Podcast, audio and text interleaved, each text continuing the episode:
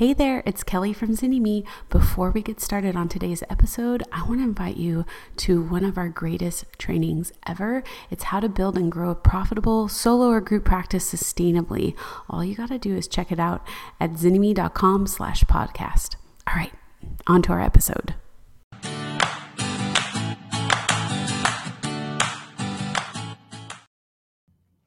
My name is Melissa Spalding, and I am the owner and a practicing therapist of Guided Wellness Counseling in St. George, Utah. Me and my team serve the adventurous women of our community that want to overcome depression, anxiety, and trauma. I'm also an EMDRIA certified EMDR therapist and approved consultant, which is something that happened more recently in this last year. But in all, I joined business school for therapists back in February of 2019 and overall, it's just been this amazing touch point for me twice a year to check in and monitor and manage and develop the health of my practice, which is now a group and didn't start out as a group. And so much has changed since 2019. Um, when I first went to private practice, I was always renting from other people or subleasing, and I was moving every 12 months, which felt super clunky and at times unprofessional and the biggest pain point for me was that I always envisioned a private practice that felt like self care from start to finish for my clients. And I never had the ability to manage the environment that my clients were walking into, which was really stressful for me and, and didn't feel like it fit.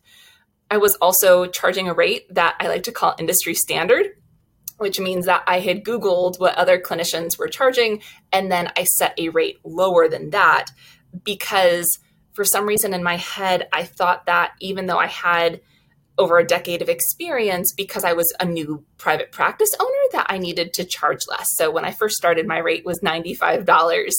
Um, and I was getting referrals from kind of funky places that didn't feel like a good fit.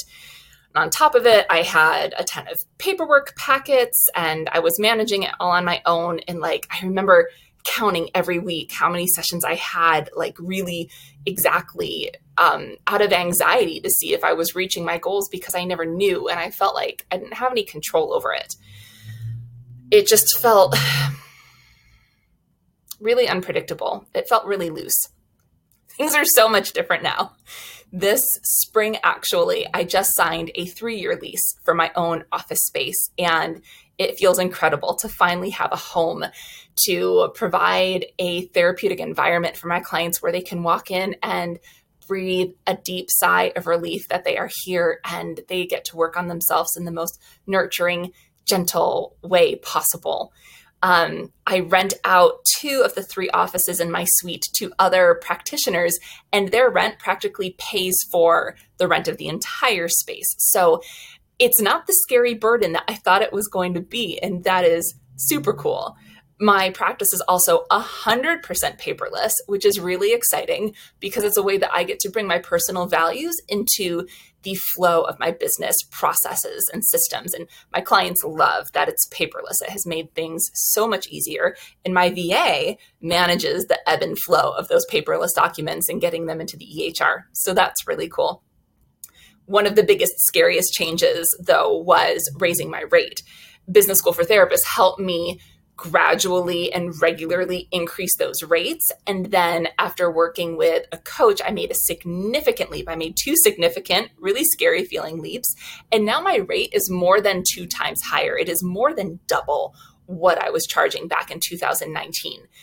Not everyone is attracted to my rate, but I know and I have the confidence in the services that I'm providing and in the diverse range of services that I'm providing that I am the right therapist and this is the right rate for the right clients. And that's really cool to be able to say.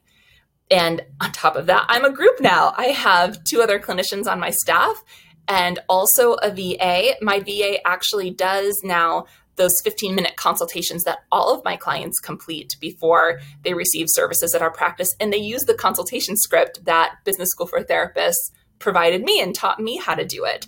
So it's business school for therapists kind of gave me this legacy of skills that I can pass down to people. The outcome scripts that we use in my practice, our consultation scripts, the way that we regularly increase our rates, the way that I envision wanting to run a practice that not only serves the community, but is serving me back. so I'm I'm so grateful and I'm so glad because I don't believe that therapists should practice in isolation. I think that that is really dangerous.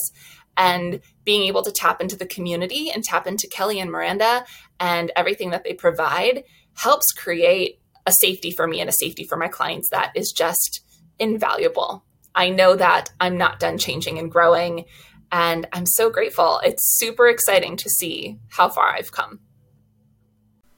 I hope you loved today's episode. If you're a therapist who's tired of those long hours, low pay, and constantly battling burnout, don't forget our free video training designed just for you on how to build and grow a sustainable, profitable solo or group practice. Head over to zynnyme.com slash podcast to check it out today. Until next time.